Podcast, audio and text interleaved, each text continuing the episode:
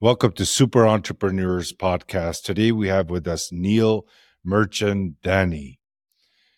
Neil is the founder and CEO of L Event Furnishing and Rentals, an Atlanta based multi million dollar event rental, furniture, drapery, and dance floor provider.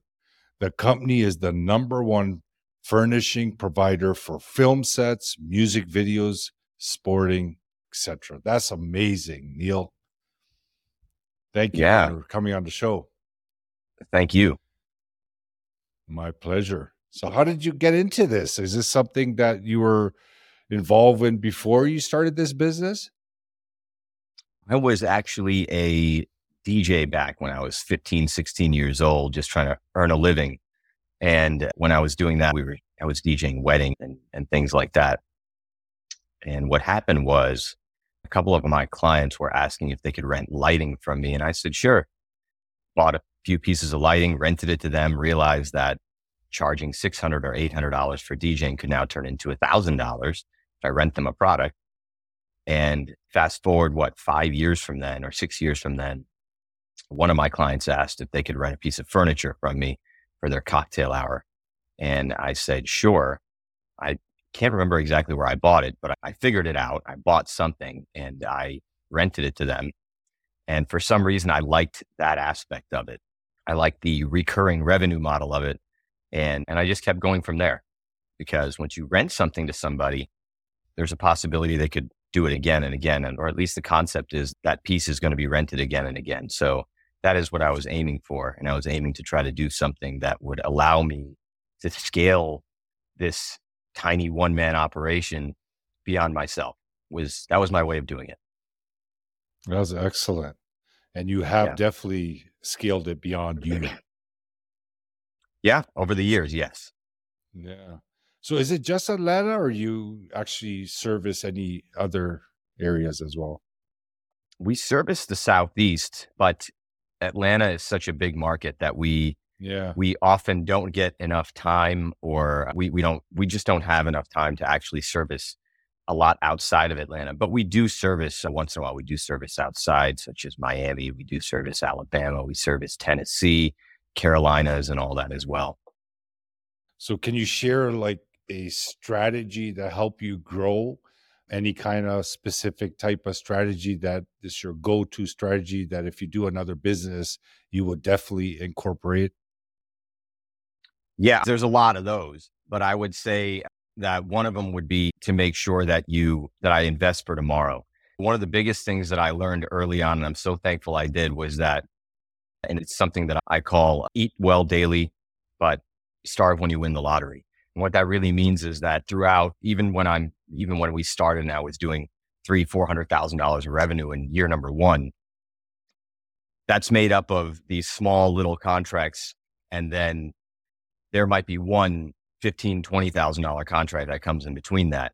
And what I did every single time that happened was I took that money and I put it right back in. It was, it seems like it's the opposite of what some of my colleagues in this business or in, in a lot of other businesses do, where they take that as almost a liquidity event or small liquidity event rather, where they might maybe today that means that we go get a hundred thousand dollar contract where our average might be five or ten thousand dollars.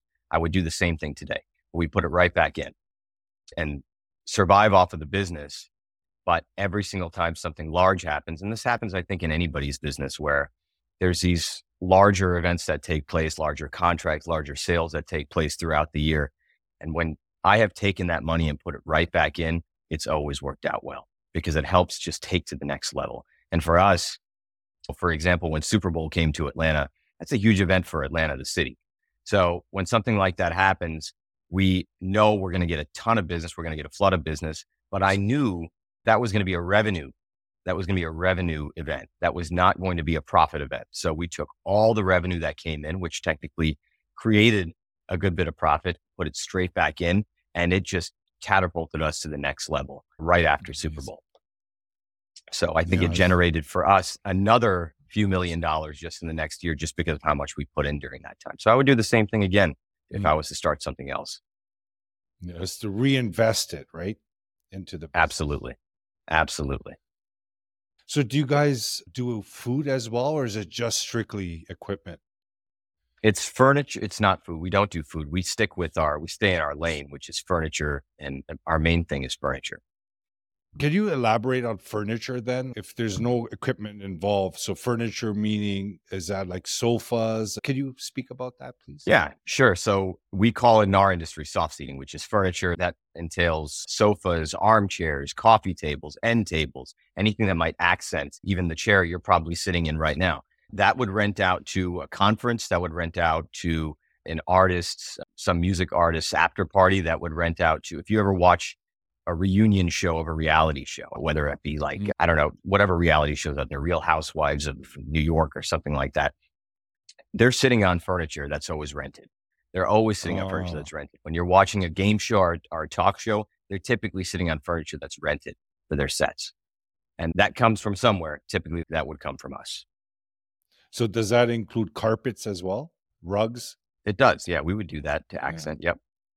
Yep. If you ever need rugs, that's what we manufacture. So, if you ever Oh, is it? get any custom branding, if you wanted to create like a custom, for example, get an order from someone that says, "Hey, man, I want my logo on my carpet when we're sitting." Oh, yeah, that happens. Area. Oh, yeah, obviously we can't just do one. You know, there's a minimum order, but definitely I'd love to help you. Absolutely. Sure. I'll keep that in mind. That's awesome. Yeah, no problem. So now, Yeah. so some of these videos and some of these events that you see on TV, right? The furniture, they're on a more posh level, right? Like they're nice, nicer furniture.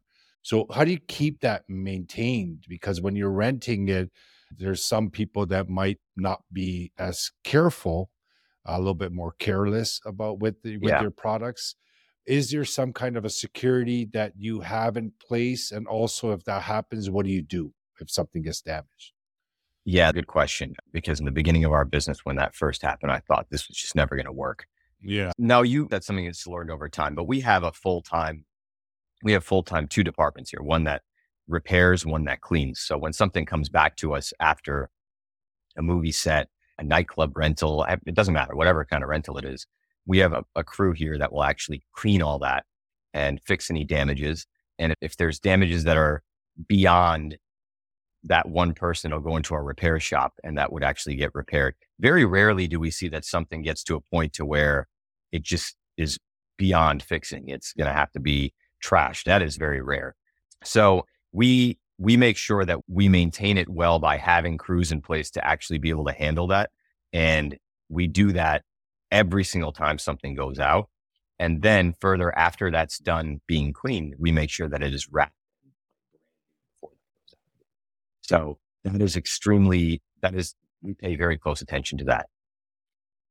very good can you share your the wildest location that you actually rented the stuff out to to a Wildest event? location.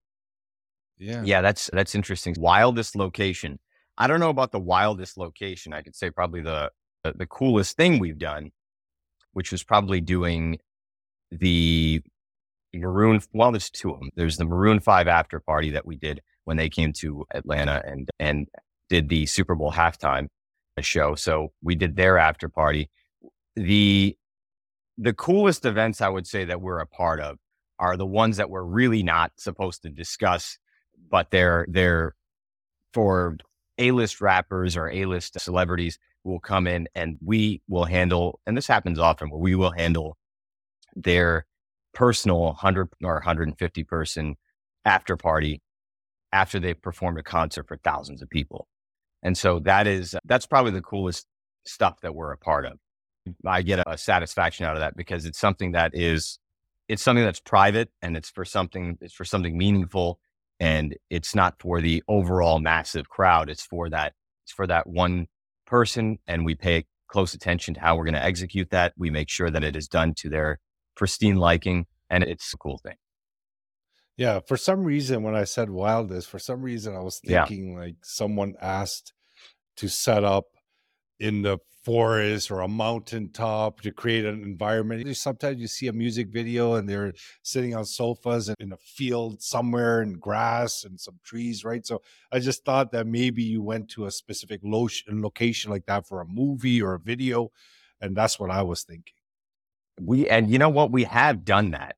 But yeah. the boring part about the movie industry is that we would rent that to a production company and we would not be privy to where they're putting that until after oh. we see it on film. Yes. And it's happened often. We've done rentals for the show Ozarks on Netflix. Oh, I love and that. They film they Yeah, there you go. So they film that here in Atlanta and we've done rentals for them.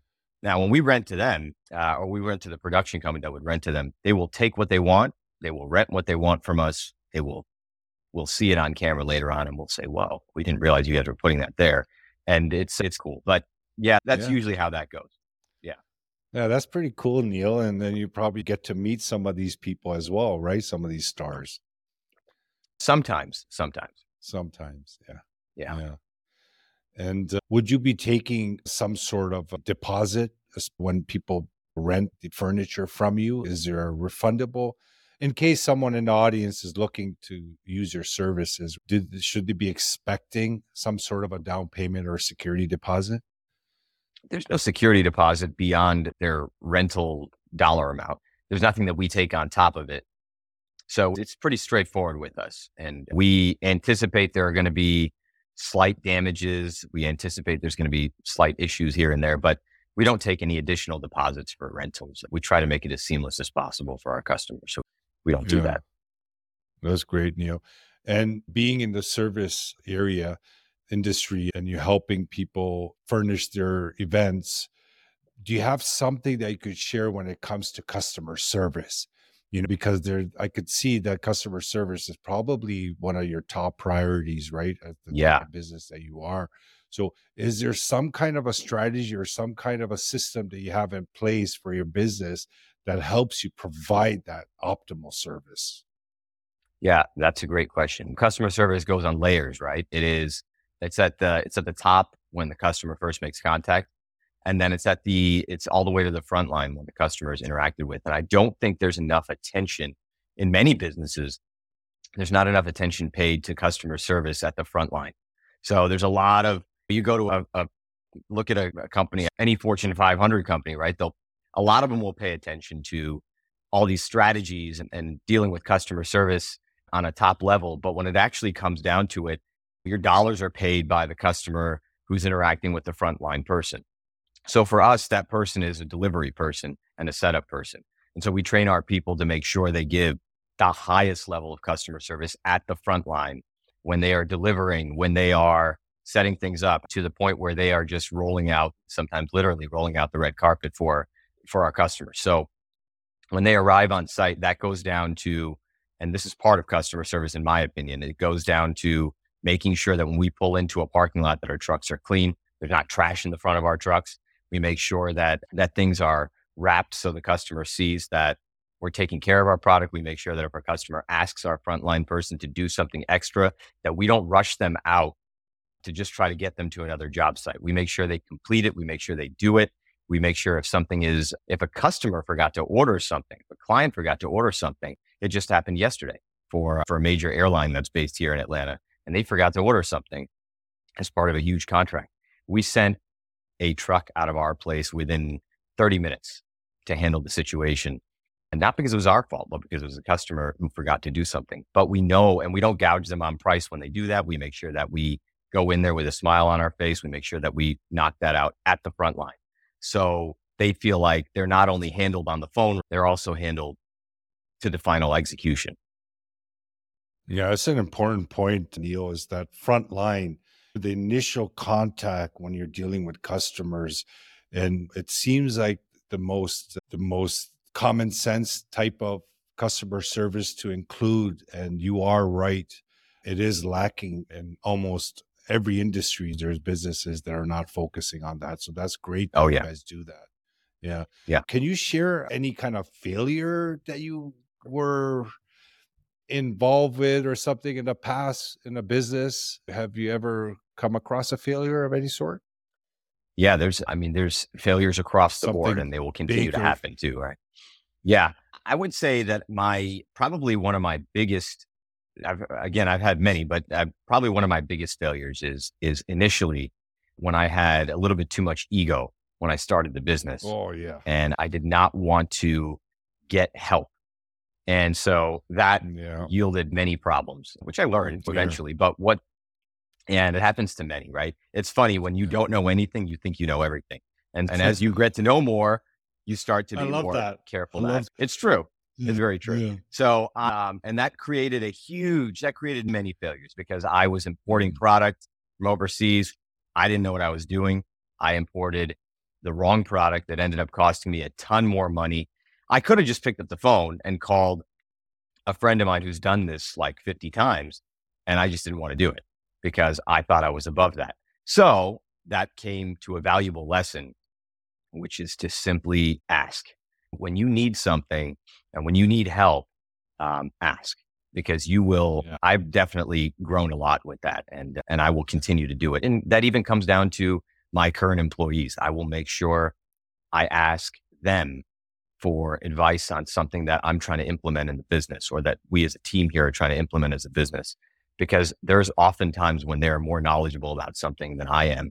I'm not afraid to ask now, but those were that was a huge mistake in the beginning that mm. cost me several hundreds of thousands of dollars in the beginning.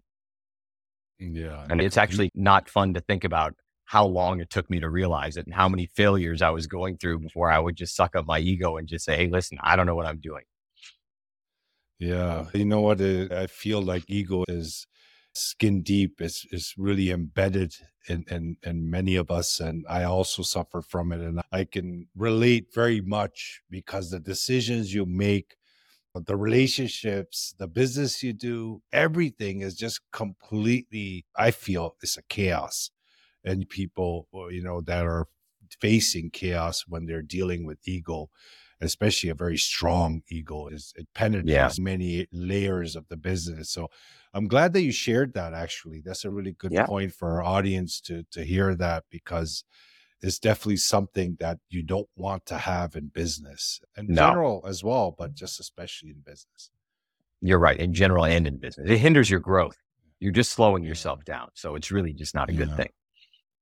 Yeah, yeah, you're right. Neil, so can you share what your innermost superpower is that got you to this point in life?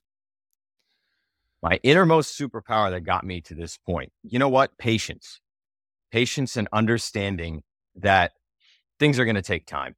The we're surrounded with a world right now where everybody wants to be the overnight millionaire, whether they're watching a show like Shark Tank or they're turning on YouTube and they're seeing people become a just an overnight success. And for me, I was able to separate out in my, and it's a huge thing. I was able to separate in my head and say, Hey, listen, the business I'm growing right now, it's not going to grow to a hundred million dollars, maybe even in 20 years. So I have to be patient. And so I was able to be, I was able to remain patient to grow and go 300,000, 500,000, 600,000, a million, mm-hmm. 2 million, 3 million, and just keep going on a slow pace and I'm glad I was able to do that because patience is something that is lacking today. And if you can have it, I think you can win. I think if you can have it, something that you could just see around you that the world doesn't have and you have it, it's just another tool in your chest. And clearly I could, everybody can open their eyes and see that patience has gone out the door today. Everybody wants the Amazon effect, yeah. whether it be with their money or their products or their services. So they want it. They want it now. So. Mm. I will service that way with my customers and I will give them the Amazon effect to do it last minute. But for me personally, I don't need to become wealthy in a day. I understand that takes years. No, it's great, Neil. Patience and then add some persistence to it as well. And oh yeah, it's yeah, it's beautiful. No, amazing. Yeah. I'm glad that you shared that. But what you got to make a, a give make a promise with us. So what the All promise right. is that once you reach the hundred million mark, you're gonna contact us and come on the show again. All right, you got it. I have some time for that, okay. but I'll get there. All right, so it, I'll see you in a couple months. And so, thank you so much, Neil. It was a pleasure meeting you. Pleasure talking to you. You seem like a very honest, open, real person, and I can see the success that you're achieving has a lot to do with that and the relationships that you're building. And I hope our show, our audience can come and, and support you. You support them and we all grow together. And I appreciate your Absolutely. time. And, and again, thank you for coming on the show. Thank you. I appreciate it. No problem. And audience, thank you so much once again for joining us.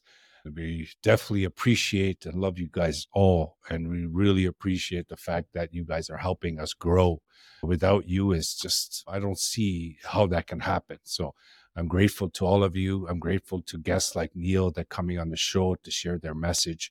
Anything that you want to re- get in touch with, for example, with Neil, his information will be in the show notes. Check out his site, check out his furniture, what he has to offer, and see if you can utilize it for an event. Appreciate you guys as well. And I appreciate you, Neil. Thank you. Thank you. Thank you.